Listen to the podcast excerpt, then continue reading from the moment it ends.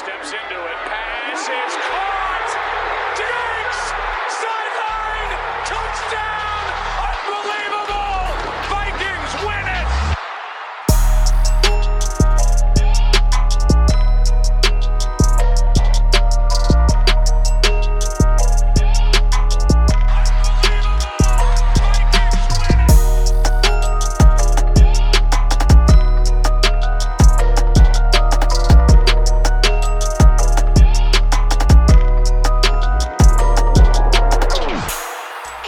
Welcome back to the Unbelievable Podcast. I am BJ Rydell, back here with my guy, Drew Maholt. And today uh, we have our first episode uh, working alongside uh, Climbing the Pocket and Daily Norseman. So um, if you are if you were listening to the previous 26 episodes, thank you. Uh, we appreciate that.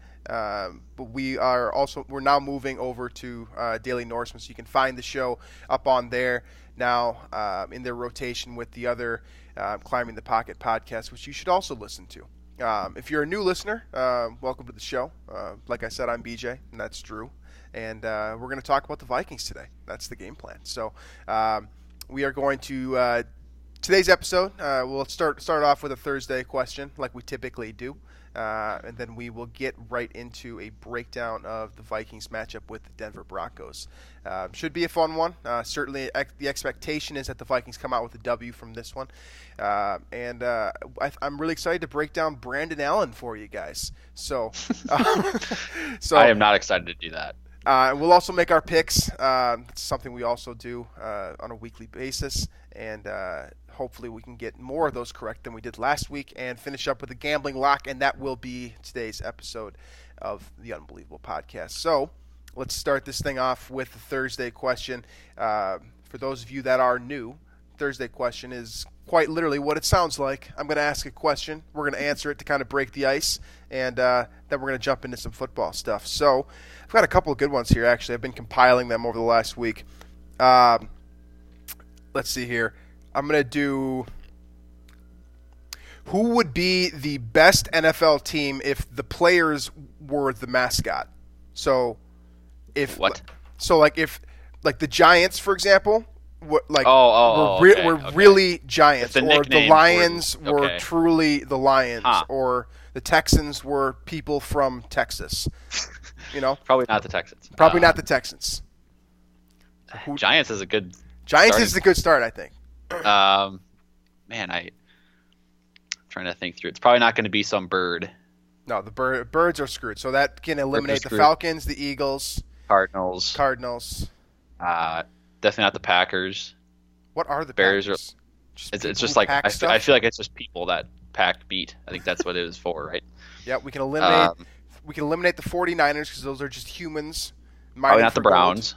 No Browns because those are just people. I think is also or just the color brown. I guess. Uh, Rams probably. What's more ferocious, a lion or a bear? Mm, Because I- you might have some. That's a pretty good matchup. That's a good head-to-head. I think. Rams could be good. Rams could be good. I, I feel like Giants might take the cake here. Like- it. Well, like- okay. How about this though? How like a jet? If it was like a, oh, a living thing, just like running through people, running through animals, running that's a through really things. good point. And Jets are You know? Jets are pretty big too. Exactly. Yeah, yeah.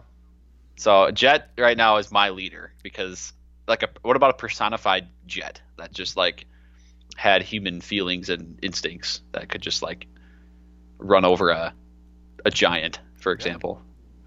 That's uh, that's something. Yeah, I mean, I feel like a giant might be able to manhandle a jet though. Like, how big is a giant? Are we talking about like That's Paul the thing. Bunyan We don't, here? we don't have any parameters for how big a giant is, and we, Yeah. we have we have an estimate for how big a jet is, but Right. in, in theory, giant could be like, you know, an infinite number for like Yep. the the height and weight. So Um, I guess as an, as an aside to this, where do the Vikings fall in here? Also a human, but savages. Uh, I feel like inherently they got to be in the top fifteen. I feel like because they they knock out. because if you, it's like you probably aren't going to put a Viking over a top over the top of a bear or a lion. But a Viking is going to be is a Viking is going to win against pretty much every other human uh, Yeah, mascot. Other than they beat the Chiefs, they probably the Cowboys are going to have guns. So I feel like a Viking might lose to a cowboy, but they beat all the birds uh, and any small animal. I feel I feel like a Viking would beat a jaguar. Or That's a, a, tough one too. Jaguar's a good one too. Or a Bengal too. Bengal, Well, what- is a Bengal it? bigger than a Bengal tiger bigger than a lion? I do not know. This is biology that I'm not. And on top, you got the dolphin. You got the dolphins too. They're very intelligent. They might be able to scheme up some crazy formations there. and and on top of that, if you're playing them in the water, I don't think anyone beats them in the ocean. Dolphins are going to win yeah. 10, time, 10, 10 times out of ten. They got a home field advantage. They're, we're probably screwed on land, but they definitely have home field advantage at home. I don't know. This is a tough I one. I feel like ultimately uh, it comes down to Giants. The size of the giant. Giants Jets is pretty hilarious. It's even honestly Jets is even funnier if they're not like I feel like we're missing If they don't have a like, brain. like very uh, blatant too that we just haven't listed. Like I don't think so. Chargers, the- Raiders, Broncos. Um, when I think of chargers, I think of like a phone charger. it's funny. like uh, Panthers, Saints. Saints might have some sort of like spiritual yeah, miracle. They could perform miracles. yeah, this is true. Um, anyways, this, this I, I- I think I think if the giant can be like an uh, an infinite height and weight, then it's Mhm. definitely a giant. Yep. But like if there's a parameter on that, I'm gonna go with the jet. Yeah, I kind of, uh, I kind of, when I think of a giant, I'm thinking of like the the giant uh, in the beanstalk. That's exactly what I was thinking. So that's a big ass giant. yeah, I feel like that would win, especially if you got 53 of those guys. it's like swat the jet out of the air. Yeah, imagine that thing coming off the edge. That's just that would that would Yeah. not be good. Just All not right. right on top of the quarterback. All right, so that's the Thursday question for today. If you have an answer that you'd like to submit, feel free to do so via our Twitter account at unbelievable unbelievable underscore mn. Um, so let's get into some football stuff here.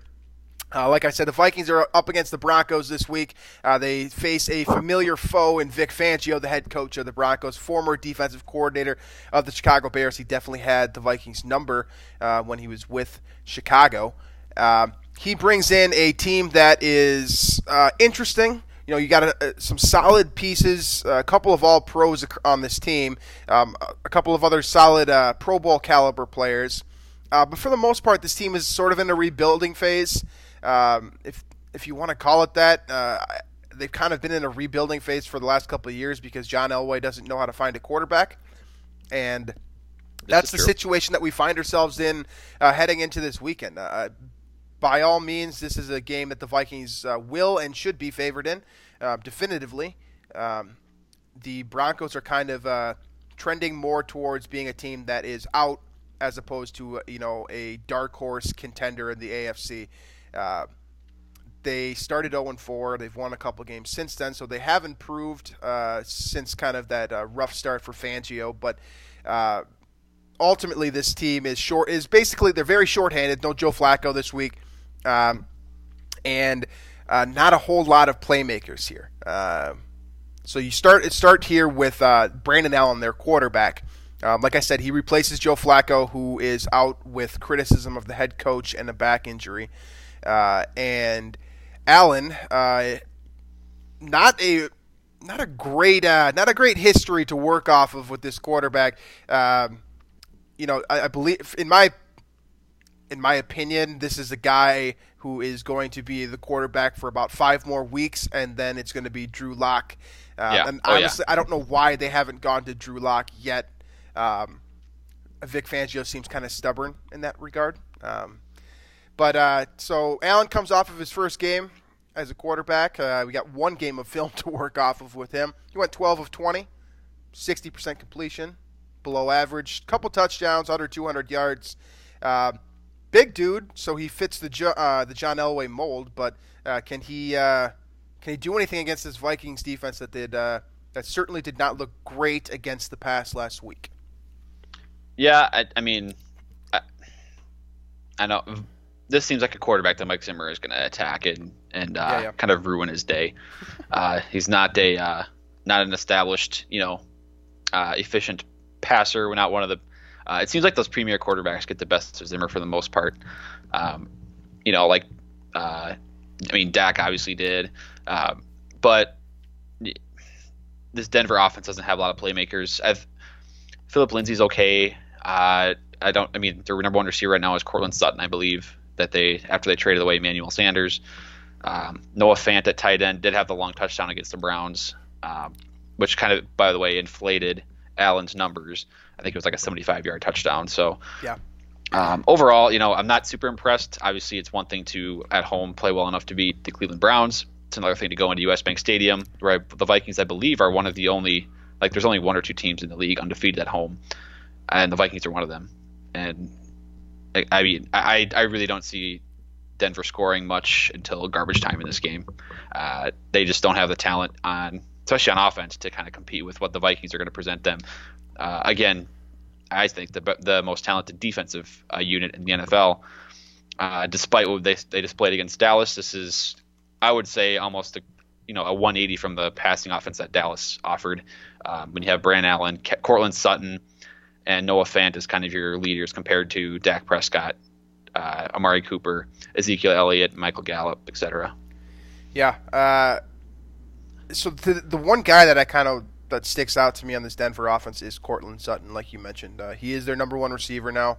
Um, like you said, Sanders now playing for the San Francisco 49ers. Um, he has some real talent. Uh, when he was coming out, was it two? Was it one last year or two years ago? Uh, he got. I, I, had him graded as one of the best receivers in the class. Granted, he did come out in a you know relatively down wide receiver class, but um, he has shown an ability. I mean, he's not a precise route runner, but he can get that job done. He, tim- he tends to win with athleticism. Mm-hmm. For the most part, um, he, he's a go up and get it type of receiver. Um, so I would expect to see Xavier Rhodes on him, given that Rhodes tends to have the most success throughout his career against bigger body receivers, um, which I would tend uh, I would classify Sutton in that category of a receiver. Yeah, um, six gonna, four, two twenty. Yeah, I mean, that's He's gonna, big. He's your standard flanker. Um, he's going to be on the outside almost exclusively, um, and he really is the, you know, the one threat to me on this uh, on this uh, Broncos offense. And the problem with that is that I don't trust his quarterback to even get him the ball. Um, Al, I mean, Brandon Allen won last week, but did he really win? Like, did he like really like? Like you said, ha, like, what is it? it? What did it amount to? About 40% of his yards came on one play that Noah Fant actually caught the ball for the first time in his professional career, um, and uh, you know broke loose. Uh, I mean, it, it's tough to it's it's a tough situation to be in um, if you're the Broncos because I mean with Drew Lock apparently not being ready, uh, you've got this bridge quarterback that um, lacks upside for sure. Um, he is a glorified game manager at this point with kind of a weird hairstyle. That's that's kind of what I see from Brandon Allen, man. I mean, uh, there are some things that he does well, but most of that is going to be underneath stuff and you know relative to the NFL, what I would consider to be easy throws. Um, and against a you know against a, a better defense like like I still consider the Vikings to be, um, I think that he's going to have some real problems and I think that you make. I think that you brought up a good point. Uh, that this is uh, this is the type of quarterback that Mike Zimmer is going to go after for sure. I expect. Uh, I expect that double A gap look to come out early and often. I mean, if if I am calling this, if I'm calling this game, I'm sending, I'm sending six on the first passing play of the like the first like pass main, primary passing situation of the game, uh, and I'm getting after this guy because if if if he's you know, if he's uncomfortable in the pocket, uh, this could be a game where the Vikings have multiple turnovers. Uh, they're they're simply not going to beat you over the top. I don't see that happening in any way, uh, which leads you to the running game, which is really the only part of the Broncos roster that has been relatively consistent over the last couple of years. Uh, that's led by Phillip Lindsay, the undrafted guy um, out of Colorado State, right? Uh, and then you got Royce Freeman from Oregon, um, who also will get touches as well. Um, that's a solid two-headed uh, monster. Uh, a lot of talent within those two players, um, and they have a solid. Fr- they have a couple solid blockers up front too. Uh, I'm not talking about Garrett Bolles when I say that, but uh, Dalton Risner, the rookie, is a solid player. Uh, and so you have some nice pieces there, and you know Lindsay has be Lindsay doesn't get the respect he deserves across the league. Um, and he's certainly not going to get it this week because if there is one staple to this Vikings defense, something that they do definitively well, even with L- Linval Joseph probably going to be out again on Sunday, uh, it's stopping the run. So the mm-hmm. The only game breaker that they really have on this team, uh, I fully expect the Vikings to be able to shut down. Uh, this is a situation where I think that Zimmer will try to take Phillip Lindsay out of the game the same way he did with Ezekiel Elliott. Um, and the running attack for the Broncos could get ugly, um, similar in a similar way to you know what happened with Dallas last week. Yeah, and then you're forcing Brandon Allen to kind of make you know those third and eight, third and ten, third and seven. Yeah, that's plays, not happening this week. um, which isn't going to happen uh, because when you get, uh, you know, when Mike Zimmer can dial up those blitzes, and, and when you look at Zimmer's record, like blitz percentages, when you get him against a young quarterback, um, he seems more confident in kind of pulling the trigger on those and a guy that's inexperienced, a guy that isn't hasn't proven himself yet.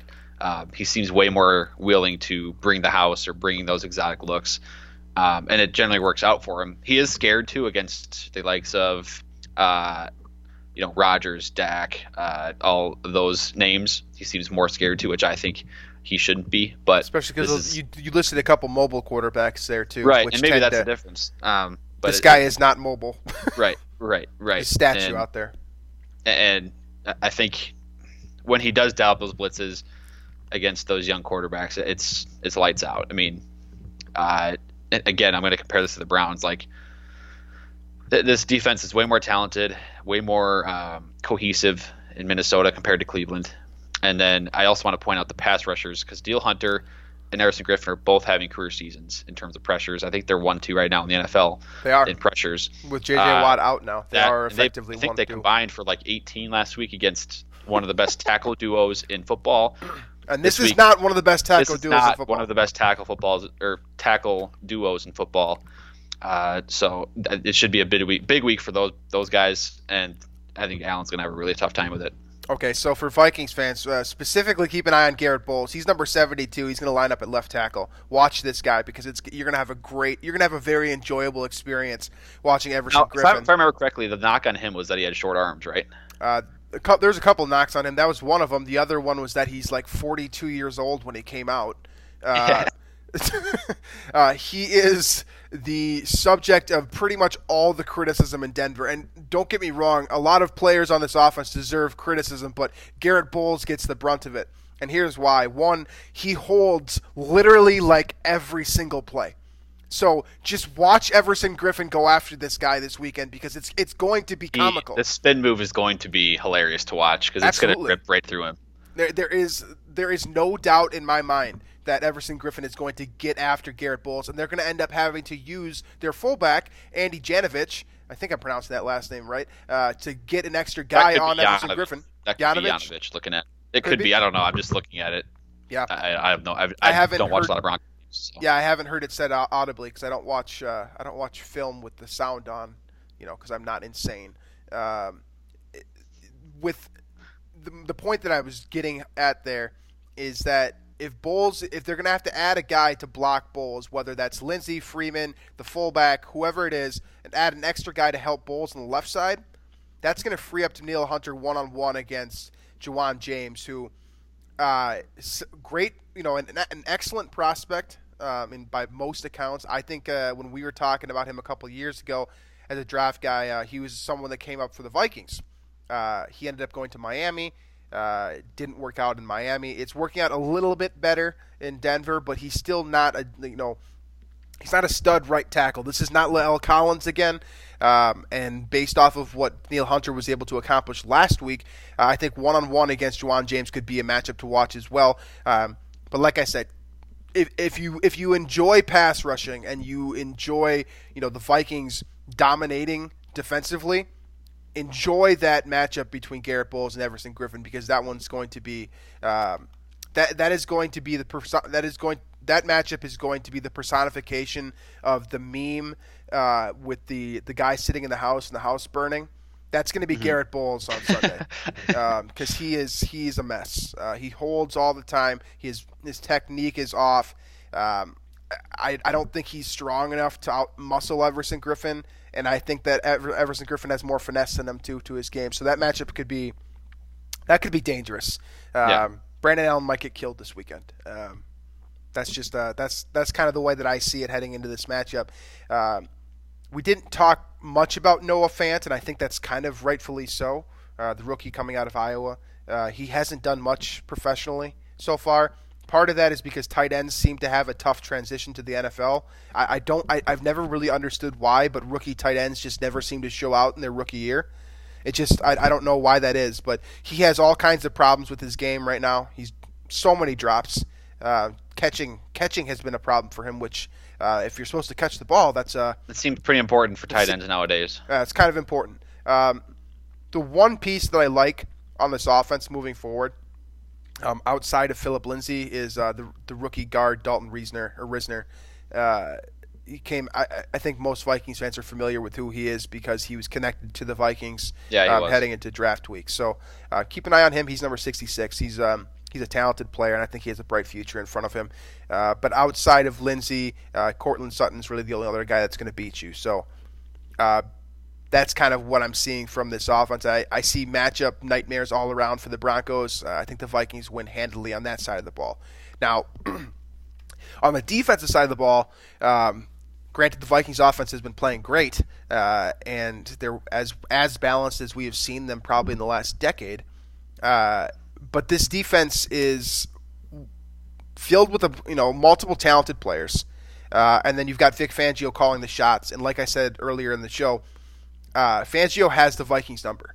Uh, granted, he does not have all the pieces that he did in Chicago to work with, uh, but he's been highly successful um, scheming up the Vikings offense. So he knows what he's dealing with here. Um, so that could be an interesting matchup to watch. Kind of the uh, the the battle between Stefanski and Fangio uh, trying to out scheme each other. Yeah, that's a good point. I didn't even I didn't really think much about Fangio's history um, with Chicago, you know, in that in that perspective. But I will say that this is really the first time I believe that he's faced. Well, I guess last year, uh, week 17 might might count here, but I think it's the first time that you know he's going to face the Kubiak Stefanski combo. He had Stefanski at primary offensive coordinator week 17 last year, uh, but I think there is a big difference that Kubiak has uh, implemented here with kind of the outside outside zone runs and whatnot um, that maybe weren't a staple for the Vikings last year. So that is a big change, I think. And from that perspective, I think the Vikings will be a little bit more, uh, uh, you know, different for him. But uh, yeah, you, you are right that you know the Vikings have not had a lot of success against Chicago, uh, really in the Zimmer era. Well, last few years offensively, um, and that's a, a lot of that can be credited towards Vic Fangio. Yeah.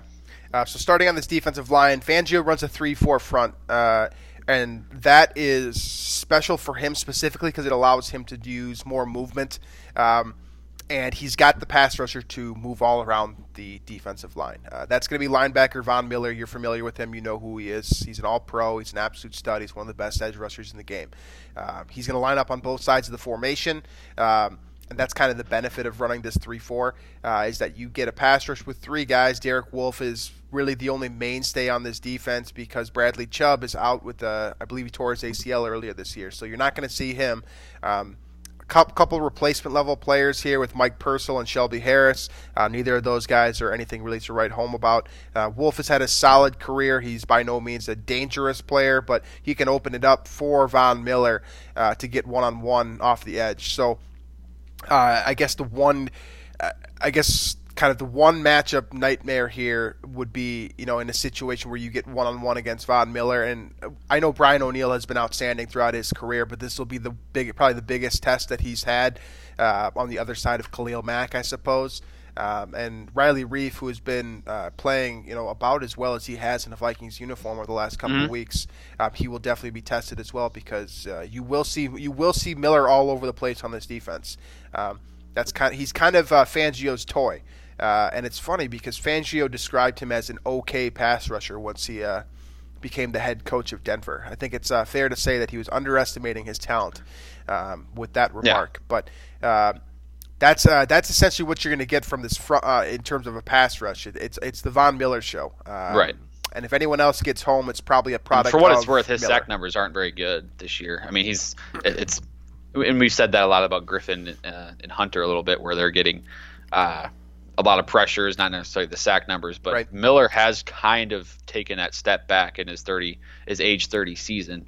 Yeah. Uh, I think a little bit. So I don't, I wouldn't say he's you know maybe the top tier guy anymore that he used to be. Right. Uh, he's certainly one of the better pass rushers in the game, and it's going to be a large test for for O'Neill or Rashod Hill or whoever is over there. Because I know O'Neill might be a little bit banged up, but Right, right. Uh, and then at the middle level of that defense, uh, so Miller typically is going to be lining up on the line of scrimmage. So um, he is essentially a defensive end, but he's a linebacker. Um, you know, if you're talking about uh, the, his official listing, the other three linebackers that they're going to trot out there, uh, Malik Reed, who's a rookie. I don't honestly, I don't know a whole lot about Malik Reed. I'll just be straightforward with you there. Um, I, I don't remember. I don't remember him don't as a prospect. Um, his numbers don't jump out. Uh, his film, he doesn't show up much on film. Uh, he's a, he's a player. That's what he is. He, he plays for the Broncos. The other two guys are Alexander Johnson and Todd Davis. And as far as I'm concerned, anyone named Todd probably shouldn't be playing professional football. That just seems strange. That's not a Todd thing to do. what about Uh, Todd Gurley? yeah, he, he probably shouldn't be playing professional football right now either.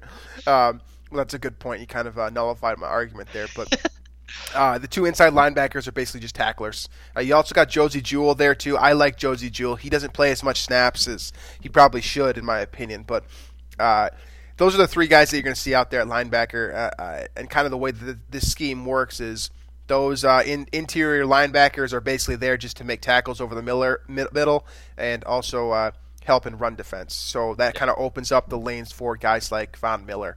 Uh, and, and, well, if Bradley Chubb, Chubb were still there, um, him as well, to get one on one matchups with those two guys. But uh, without Chubb, it's really, it's really, honestly, it's really the Von Miller show up front. Um, the secondary still has a nice pe- couple nice pieces though. Um, you've got Chris Harris, Yeah. who is one of the best traveling corners in the league. Uh, he moves as well as anyone uh, from the outside to the slot. Um, and uh, he's, I would say that he is past his prime as well, but he's still, you know, as good as you're going to find um, in terms of a guy that's going to give you, you know, a, f- a full game and cover your best receiver. Um, he's the guy that was on the trade market for a reason at the deadline. Uh, it's because he can still uh, he can still cover with the best of them. The one thing that I will say about Chris Harris is that uh, he is small. He's a small guy uh, relative to you know NFL players. Stands at five ten. Uh, that doesn't really affect Stefon Diggs all that much, which I imagine will be the guy that he will primarily be covering. But uh, if in in the event that you're able to scheme this up correctly, it seems like Josh Doctson is going to be activated. Uh, that would be, a, you know, in theory, would be a matchup nightmare based on you know the size of those two players. And then you've also got Laquon Treadwell, who uh, you know seems to get one catch a week at this point. Uh, he's also got a, uh, a physical advantage there as well. And I think you could say the same for Bisi Johnson, although he is a bit of a toothpick early in his career. Yeah, I mean, and that's the thing we should men- mean. Just because they're bigger than Chris Harris doesn't mean they're uh, that's a go-to matchup Right. uh, for those guys. But in terms of size, obviously, uh, you know, if you want to throw the ball up uh, in a one-on-one situation, it's not the worst idea, Right. given the size advantage. Uh, but um, you know, I, I overall I, I do like Diggs in that matchup. Overall, he's again one of the most precise route run, route runners uh, in the in the NFL, and he's very much due for kind of a big game and uh, a, a slew of targets. I think it's been a couple of games where he has had I think four targets uh, in each of the past couple of weeks. So uh, he's very much due for a big game. And then it really the Vikings haven't been targeting receivers at all very much past Yep. couple games. It's been a lot of running backs, a lot of tight ends. And uh, you know, Bisi's had I think one catch or th- two catches in the last couple games. Diggs obviously has had I think four total catches last couple weeks. Uh, so it'll be interesting to see if they maybe get back to targeting receivers. Bisi and Diggs getting more involved, just like that uh, Detroit game, uh, where Diggs had I think seven and Bisi had four, and and then uh, really Treadwell against the Chiefs has been the best receiver performance over the over the last few weeks, which is interesting. It is worth noting, though, that uh, you brought up the tight end position and how that kind of relates to this Broncos defense. Um, I I don't I don't see an answer to Kyle Rudolph or Irv Smith um, in this linebacking group. So that to me means that they're going to probably have to move a safety on him.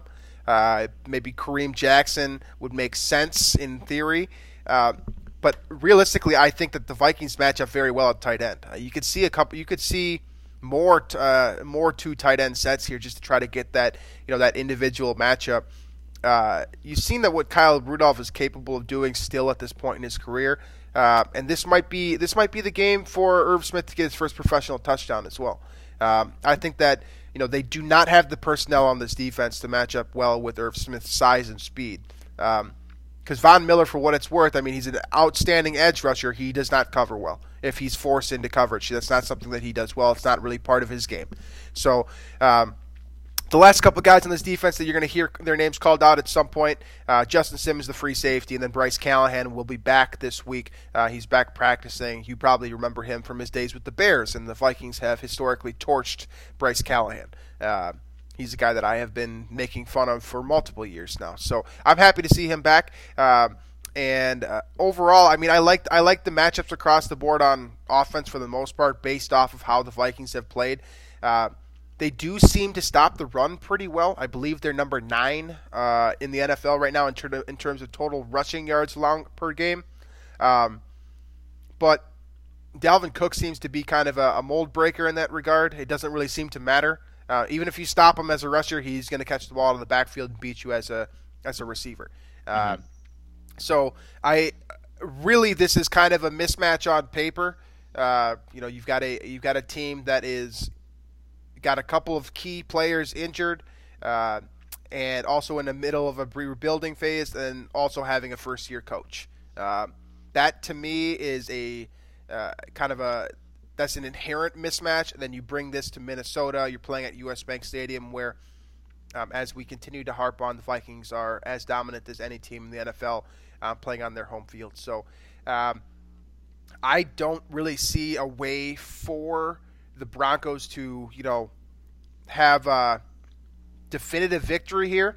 The Vikings would have to make a lot of mistakes, I think, uh, turning the ball over at you know a ridiculous rate, which is something that Kirk yeah. Cousins quietly has not done over the last four weeks or five weeks, I suppose. Also, um, uh, the Broncos are the Broncos defense is 29th in the NFL in turnovers. Yeah, so they forced seven all year. I would I would say to keep an eye on Von Miller getting a forced fumble. Uh, we I mean I know that I know that Cousins hasn't been fumbling recently, uh, but he is as good as they come and getting that fumble sack. Uh, that's something that he does very well. So, um, I mean overall, I, I just you know I don't I don't see a matchup um, that I hate for the Vikings this mm-hmm. week. Um, there's no one on that defensive line that I think that can take advantage of Pat Elflein's uh, uh, let's call it deficiencies at this point.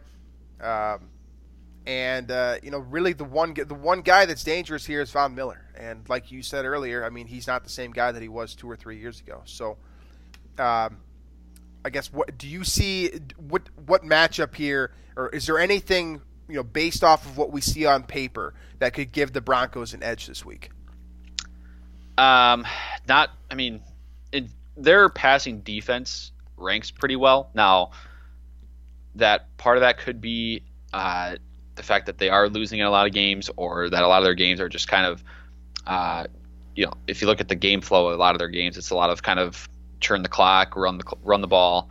Uh, but you know, overall they are allowing the fourth, or they have allowed the fourth fewest uh, passing yards. Uh, so in, in, that perspective, there could be some.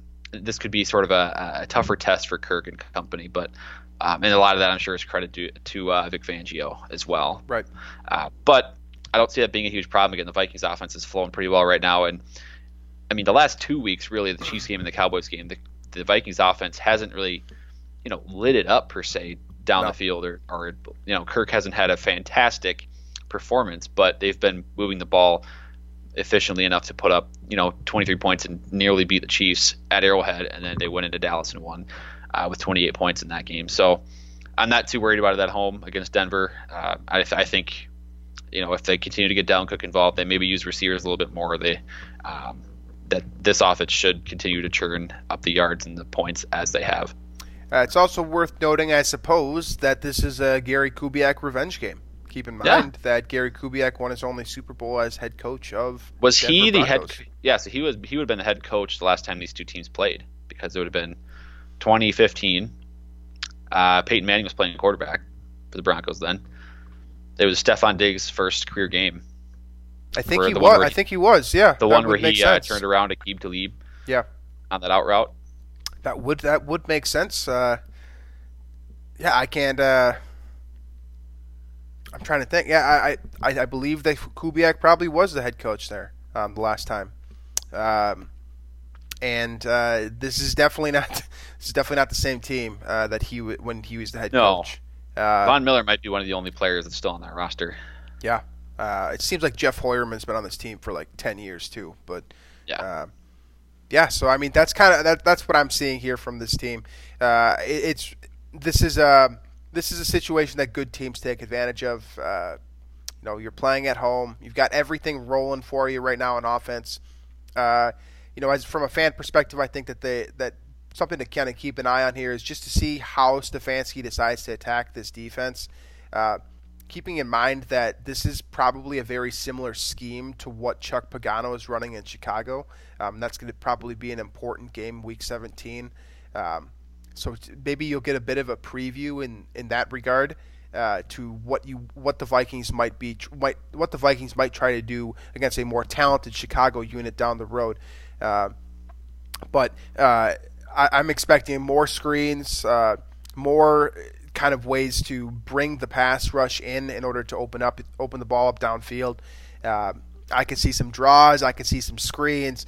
Uh, I can see some quick hitters. Uh, ultimately, this is going to come down to you know how well can Stefanski scheme this one up, uh, and it'll be fun to watch. So, um, give me one. Uh, give me one good reason.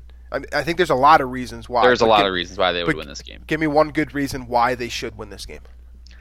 Um, I'm just gonna go with the easy answer here and talent. I mean, there. I mean, I, I would. I think I don't agree with a lot of what Colin Cowherd says, but I think he made the point Sunday night that the Vikings Cowboys game uh, might be the you know the the game of the year in terms of talent. Right? Like it was probably the football game throughout the 2019 season that included the most talent on the football field. And and I don't hate that. know, and Da- Denver does not have near the talent Minnesota does, and so even if Minnesota has a bad game plan or or what have you, uh, I think that they can win this game with talent alone, Yeah. uh, without you know the the defensive scheming of Zimmer or, or Stefanski. They should be able to get away with their pure talent and athleticism that they have an advantage over Denver in. Yeah, this is uh, this is definitely the type of game that if you were not a Vikings fan, uh, you'd probably just catch the highlights on Red Zone uh, because this does not seem like a very quality matchup overall. Um, Yeah. All right, then. Well, uh, we can use that to leverage into our picks for the week. Um, I have an idea of where you're going with this one, but starting with the Vikings game. Uh, are the Broncos going to get an upset after we just, you know, kind of No. destroyed them? No, No. no. Minnesota Alright. at home. Uh, they're not. I don't see them losing in, at U.S. Bank Stadium this season. Yeah. Um, I'm on the same page as you there. Um, I'll take Minnesota too. I think it'll be a couple touchdowns. I don't expect Denver to score many points. Um, so I, I can see I can see the Vikings offense getting off to a hot start and just burning the clock, kind of like they did um, a couple weeks ago um, against uh, was it Detroit when they got out to a hot start and just kind of slowly uh, Mm-hmm. took the, took the game over. That's kind of how I see this matchup playing out as well. So, all right, uh, that takes us to the Thursday night game. Uh, Pittsburgh at Cleveland. You got an AFC North matchup here. Pittsburgh is playing a lot better than I think most people expected, um, despite kind of the uh, the issues that they're having Yeah. there without the quarterback and whatnot. And Cleveland is coming off of a win over. Um, I, I guess I wouldn't call Buffalo a good team, but they have a good record. So does Cleveland keep this thing going? They do. They do. Uh, I still don't buy the Steelers, which not that I buy the Browns either, but uh, I, I don't know.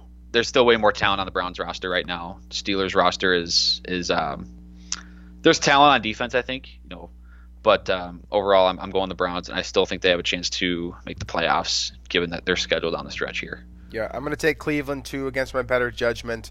Uh, Pittsburgh's defense is playing out of their minds. Uh, Minkah Fitzpatrick and T.J. Watt are a lot of fun to watch, but Mason Rudolph is awful, straight up. Like he's not, He he he's a backup quarterback at best in the NFL. Uh, I don't see him beating the Browns, who, like you said, have as much, have plenty of talent on both sides of the ball. I expect them to win, um, kind of on talent alone, playing on their home turf this week. Next one up here is Dallas against Detroit. Uh, Dallas coming off of their loss to the Vikings, obviously. They need a win here to keep pace with the Eagles in the NFC East, who uh, and they'll kind of have a good chance to do so going to Ford Field this week against Detroit. It seems unlikely that Matthew Stafford will play. He's still got a couple broken bones in his back. Um, he's a warrior, but uh, I think that Detroit would be wise to hold him out, um, given that he probably still has, you know, a few pretty good years left in his career. It might not be the best idea to waste um, waste that away on a kind of a season Yeah. that is, you know, kind of fell down the uh, fell down pretty quick here. Yeah, I would pick the Lions if Stafford's playing, but I don't trust Jeff trust Jeff Driskel uh, to beat Dallas. Although I don't think Dallas is very good either. But um, I'll take the Cowboys for literally the only reason being the quarterback situation for Detroit. Yeah, I'm taking Dallas too, uh, basically for the same reason. Uh, Jeff Driskel can run really fast. Unfortunately, he doesn't throw the ball that well. Um, yeah, Like Mitch Trubisky. kind of like Mitch Trubisky. That's a good point. All right, next one up here. AFC South. Jacksonville heads to Indianapolis. Indianapolis is coming off of one of the worst losses, period, uh, of the year, dropping one to Miami. Uh, Jacksonville coming off of a bye. Uh, Nick Foles returns. Uh, they're both both these teams are in the thick of it in the AFC South. Obviously, both behind Deshaun Watson and the Houston Texans. Uh, chance to gain some ground this week uh, if Lamar Jackson's able to beat Houston. So, uh, who is uh, taking this AFC South matchup? I got Jacksonville. Uh, I can't watch what Indy did last week and pick them to beat anybody this week. So Yeah. I'm going Jacksonville. Um, Brian Hoyer just he. I've always liked Brian Hoyer as a backup. Like he's Yeah, he's never been player. a he's he's never been a, uh turnover prone or turnover machine or anything like that. But he has not looked great so far. Yeah. Uh, Hoyer is. Uh, I think a lot of Vikings fans kind of have like Hoyer PTSD from that Broncos game, Browns game. Browns game, uh, when Josh Gordon kind of unleashed on on the Vikings. What was that like 2012? Uh, this is not the same Brian Hoyer, uh, and uh, Jacksonville's defense is very solid. Uh, some great pass rushers there. Calais Campbell and uh, Josh Allen will be getting after him. Uh, I expect Jacksonville to win this one as well. Uh, next one here. I mean, on paper, uh, Buffalo at Miami should be uh, kind of a no contest game, but Miami is uh, they're kind of hot. They got two wins in a row, uh, and Yeah. Buffalo Buffalo is stumbling over themselves. Uh, that offense is not great. Right. Uh, I'm going Miami because they're at home, and I've said all along that I don't think the Bills are that good, and I still don't think they're that good. And I think the Bill, I think the Dolphins are gonna take advantage of that and get another win against kind of a a not great opponent. Yeah, uh, I'm gonna take Buffalo. Uh, I don't hate taking Miami here though. Uh, this is a Ryan Fitzpatrick revenge game, I believe. Doesn't it just seem like there's like there's so many bad teams this year, There's and there then are there's like a lot of really good teams. Like it's like there's probably six to eight like really good teams, and I'd put the Vikings in that category. But Yeah. then between I think I'd, I'd honestly put Buffalo in this really bad category of like Yeah. but there's Buffalo, there's Miami, there's New York Jets, there's the Giants, uh, obviously Cincinnati, Washington. Uh, there's so many teams that are just And part of it is because there's so many backup quarterbacks out there right now, and Josh. Josh Allen kind of plays like a backup quarterback. If we're being real here, um, he is not taking that step forward in his second year that I think a lot. Of He's a good fantasy quarterback though. He got me 25 points last week. He scored two rushing touchdowns. So Yeah, he's a running back. So I'm taking Buffalo though. Uh, Miami sucks. That's why. Uh, New Orleans at Tampa Bay NFC South matchup. Um, my God, Saints are coming off of uh, uh, another really really bad loss. That Uh, is that that's a uh, Vikings Bills from last year lost or Yeah. loss. Yeah. That's that's bad. That's bad. The, Falcons are bad. Uh, that this should have been the week that Dan Quinn got fired, and and he goes into the Superdome and wins. he's going to get a contract extension now. he proves that Teddy Bridgewater is the better quarterback for the Saints than Drew Brees. Uh, not really. Uh, I'm going. To, I'm going with the Saints here because they will bounce back. Although I don't like road Drew Brees very much. So Uh, I'm taking the Saints too. I mean, they they are my Super Bowl pick, and that still stands. I still think this is one of the one of the best rosters in the entire NFL. Uh, the defense is still outstanding. I expect that offense to rebound. uh, Jameis Winston is still Jameis Winston, so he'll throw a couple interceptions, and the Saints should walk out of here with the victory. Yeah. So He's played. He's had way too like few like. He hasn't had enough turnovers the last couple weeks, so he's due for about four this week. Sounds about right to me. All right, another uh, absolute barn burner we got here. The New York Jets ha- head to the Washington Football Team Stadium. Um, that's uh, that's one hell of a matchup, if you ask me. Uh, ghosts versus, I mean, whatever whatever Washington is doing. Dwayne Haskins is officially the starter. Uh, he has yet to throw a touchdown. Still four interceptions on his resume he is not ready to play professional quarterback, especially on a bad team that can't block, that can't run the ball effectively, that Mhm. really doesn't do anything well. Uh, are the Jets going to get another victory and kind of uh, head towards a hot streak here? I think Washington wins this one, and I'm only picking them because they're at home. That's Okay. it. Um, I'm going to take the Jets because Washington has a awful team. Straight up, I mean, there's nothing. there's nothing that I like about Washington. I said. I said this a couple. I said this like a year and a half ago that there's like three or four redeemable pieces on that Washington roster right now, and that really hasn't changed. Uh, I, I feel bad for Haskins because I think they're ruining him. I don't think that he had a chance, and uh, it's not it's not looking good. I mean, there's obviously still plenty of time. He's a rookie quarterback. Uh, don't get me wrong, but it's it's really not looking good there. I expect Sam Darnold to get the W, um, and uh, he thinks they can still make the playoffs. So uh, they'll they'll at least be trying to do that. It's not going to happen for sure, but the delusion is real. So, all right, NFC South once again. Atlanta coming off that win over the Saints. They head to Carolina, who are coming off of that loss against Green Bay. Um Carolina looks to rebound with Kyle Allen once again. Uh, Christian McCaffrey li- continues looks to continue his MVP caliber season. Um, who he got in this one? Uh, Carolina. I, I Atlanta can't do that twice in a week. Yeah, I think so. Atlanta can't do that again. Uh, Carolina at home against one of the worst defenses. I'm sure McCaffrey will put up 200 combined yards and a couple touchdowns. Yeah, I could see this one. Uh, I could see Atlanta scoring some points though here. Uh, I don't think. Oh yeah, the Panthers' defense is horrendous. So I mean, it's one of those where uh, uh, the, the run defense isn't either. Did you see Aaron Jones? Yeah. I mean, and Jamaal Williams. They had all the Yeah. running room in the world. So this will be a lot. There will be a lot of points scored in this game. But ultimately, I, I'm with you. I think Carolina comes out ahead too. All right, this one, uh, next one up here is probably uh, probably game of the week. Uh, Houston, Deshaun Watson leads the Texans to Baltimore against Lamar Jackson, who is uh, the hottest thing in, on, in the NFL right now. Uh, literally everyone on the planet is talking about Lamar Jackson. Uh, he stated his MVP case the last couple of weeks here, uh, and he did a spin move, so now everyone likes him. Uh, but uh, Deshaun Watson isn't too bad himself. Uh, hell of a quarterback they got down there in Houston. Uh, can the Texans get out of there with the victory, or does this run continue for John Harbaugh and the Ravens? I can't. I really want to pick Deshaun Watson and the Texans in this game, but the last three weeks for Baltimore, what it's it been? They went to Seattle and beat the Seahawks. Then they went to Foxborough and beat the Patriots, and then they beat the Bengals by 40. I can't jump off that train now, so I'm going to stick with Baltimore uh, just because of how really like how great they look the last few games. So the thing about Baltimore is it's not just it's not just Lamar Jackson. Like that scheme that Mark Roman is running right now is straight up one of a kind. Like no one else can replicate that. Uh, I've been hearing it all week that like teams are going to be looking for the next Lamar Jackson. There isn't one. You're, No. First of all, you're not going to find another Lamar Jackson anywhere, and second of all, even if you do, good luck finding a scheme that works because this is like uh, that scheme a that Mark Roman is. yeah. It's it's he's the only guy in the NFL who has been successful running this type of offense. Um, with all that being said, I'm still taking Houston because I love Deshaun Watson. Um, I think that he is the guy. Uh, he he is the next face of the NFL, not named Patrick Mahomes. Uh, so. Uh, I think that Houston can get this done. I think that this is going to be a hell of a matchup, one that I'll definitely be watching. Uh, but ultimately, I've got the Texas Texans getting out of there with the victory.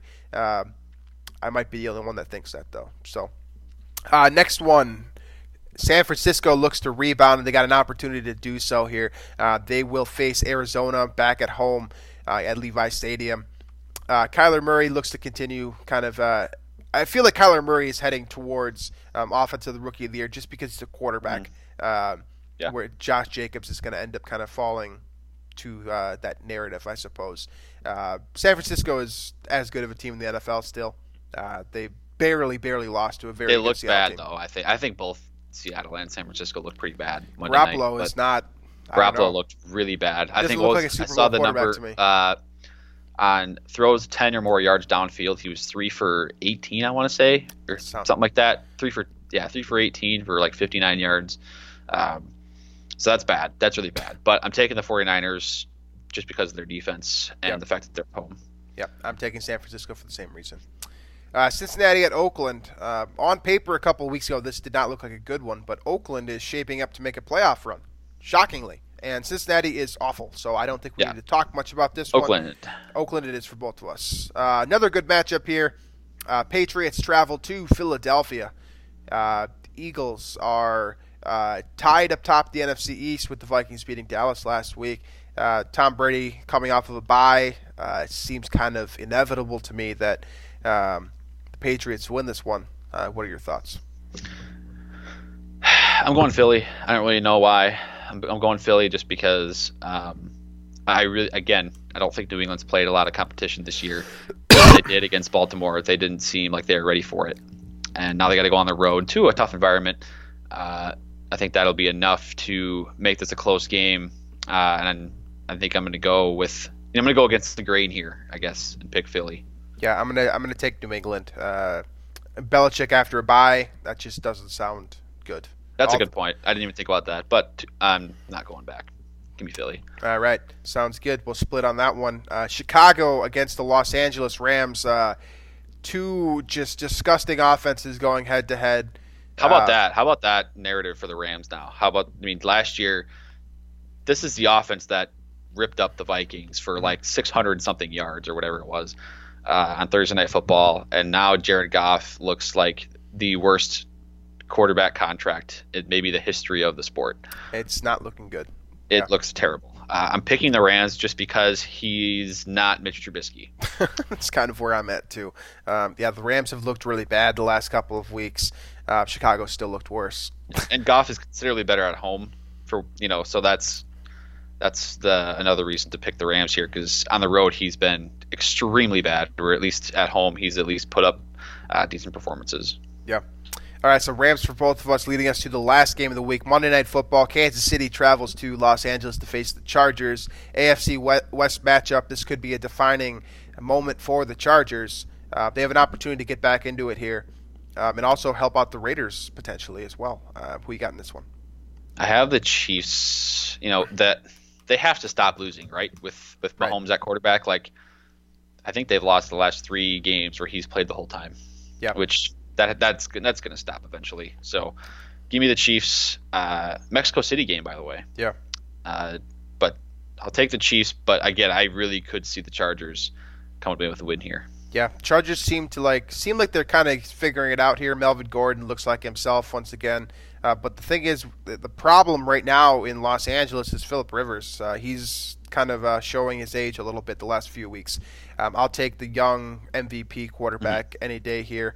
Um, you're right. They're they're actually not. This is not a home game for Los Angeles. They're playing in Mexico City. So on a neutral field, I'll take Kansas City all day on that one. So that rounds out the picks for the week here, and we'll finish up here with our gambling locks. Uh, I, I should say, by the way, that we both went five and eight.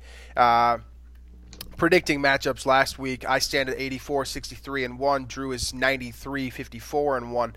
Um, so he's still got a sizable lead over me there. Uh, and our gambling picks really did not go too much better last week. Um, I missed at Kansas City minus six, and uh, Drew's pick, which sounded really good on paper, of New Orleans, uh, Atlanta over 50 and a half. Uh, that did not work out either. So uh, we'll try to get back on a, you know, we have a we have the potential to go on a true losing streak here if Yep. we don't get them here. Um, who is your lock of the week? Uh, so I'm 0 and 2 on my lock of the week, I believe, going betting on overs. You might want to double check that, but I believe I have bet two overs That's correct. and they've both missed. oh no, Uh, you I'm got you, you did get one over correct. You're one and two. Okay, okay. Uh, but I'm gonna try. I don't think I've bet an under yet, and I think I'm gonna try that this week. Uh, I got the Niners and the Cardinals under. It's at 46 right now. Um, and the reason for that is I think so the, the, the Niners Seattle game ended at what 27 24. Um, that was aided by a couple of defensive touchdowns, one on both sides. Uh, Niners at home, that defense is as good as it gets um, in the NFL. I think the Seahawks did have a lot of trouble with them. And then uh, I don't, based on what Jimmy G did, I don't think he's going to replicate that performance at Arizona a couple weeks ago mm-hmm. because he looks bad. And so I don't see the Niners putting up more than like 30 points in this game. And I think the Cardinals will be in the low teens. So yeah. I think an under 46 seems like a pretty good bet to me. Yeah, uh, I'm going to go with an over. I haven't done this since my week four pick that I got right. Uh, I'm taking Houston, Baltimore over 49 and a half. Uh, dueling quarterbacks. Uh, yeah. Baltimore also has the potential to score on defense as well. Uh, I I mean Baltimore scored 49 points on their own yesterday.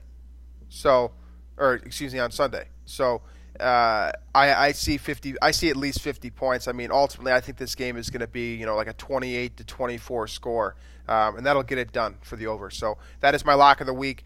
Uh, hopefully, we'll both get on track in that regard. Um, and I believe that wraps up the show. Any final thoughts before we close this thing out? Uh, shout out to Rocco Baldelli, uh, AL Manager of the Year. Hey, how about that? Huh? Minnesota Twins. Yep.